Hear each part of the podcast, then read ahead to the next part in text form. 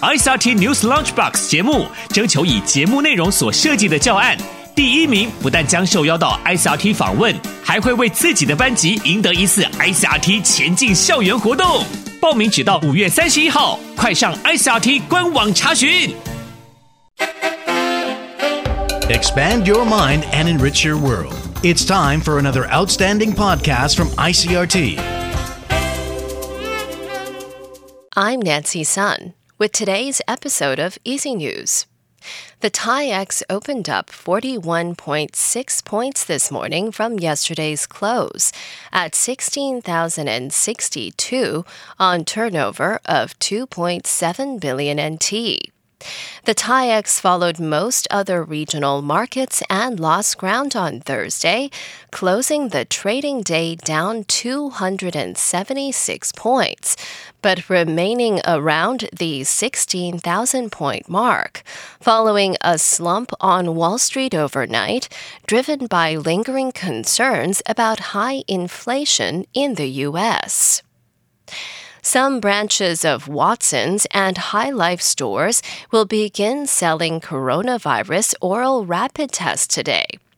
Hi-Life says it will begin limited sales of 30,000 G-Mate saliva rapid test kits at some 1,500 of its stores that are licensed to sell pharmaceutical products.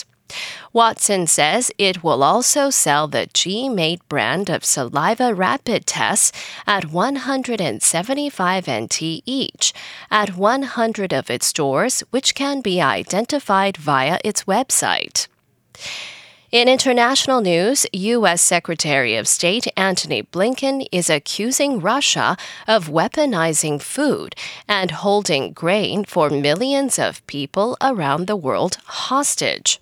He told a UN Security Council meeting Thursday that the war has halted maritime trade in large areas of the Black Sea and made the region unsafe for navigation, trapping Ukrainian agricultural exports and jeopardizing global food supplies. Russia's UN ambassador Vasily Nebenzia blamed Ukraine, not Russia, for blocking 75 vessels and mining waterways. UN Food Chief David Beasley warned the Security Council that the war in Ukraine has created an unprecedented crisis of escalating food prices that are already sparking protests and riots. Beasley urged world leaders to do everything possible to bring the markets to stability because things will get worse.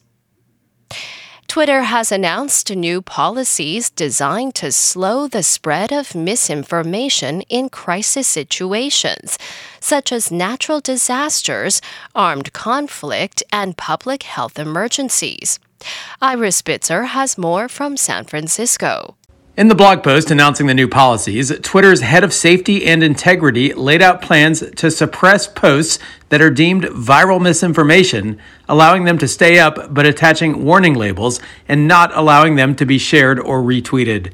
Twitter says the first iteration of the policy will focus on international armed conflict, starting with the war in Ukraine, and that special attention will be given to government affiliated or state run media accounts. Twitter is in the process of being purchased by Tesla CEO Elon Musk, who says he wants to allow more of what he calls free speech on the platform. Iris Spitzer, San Francisco. German automaker Mercedes Benz says Thursday it has auctioned an extremely rare car from its company collection for about 143 million US dollars. The company said the price paid by a private collector earlier this month for the 300 SLR Uhlenhaut Coupe makes it the most valuable car of all time.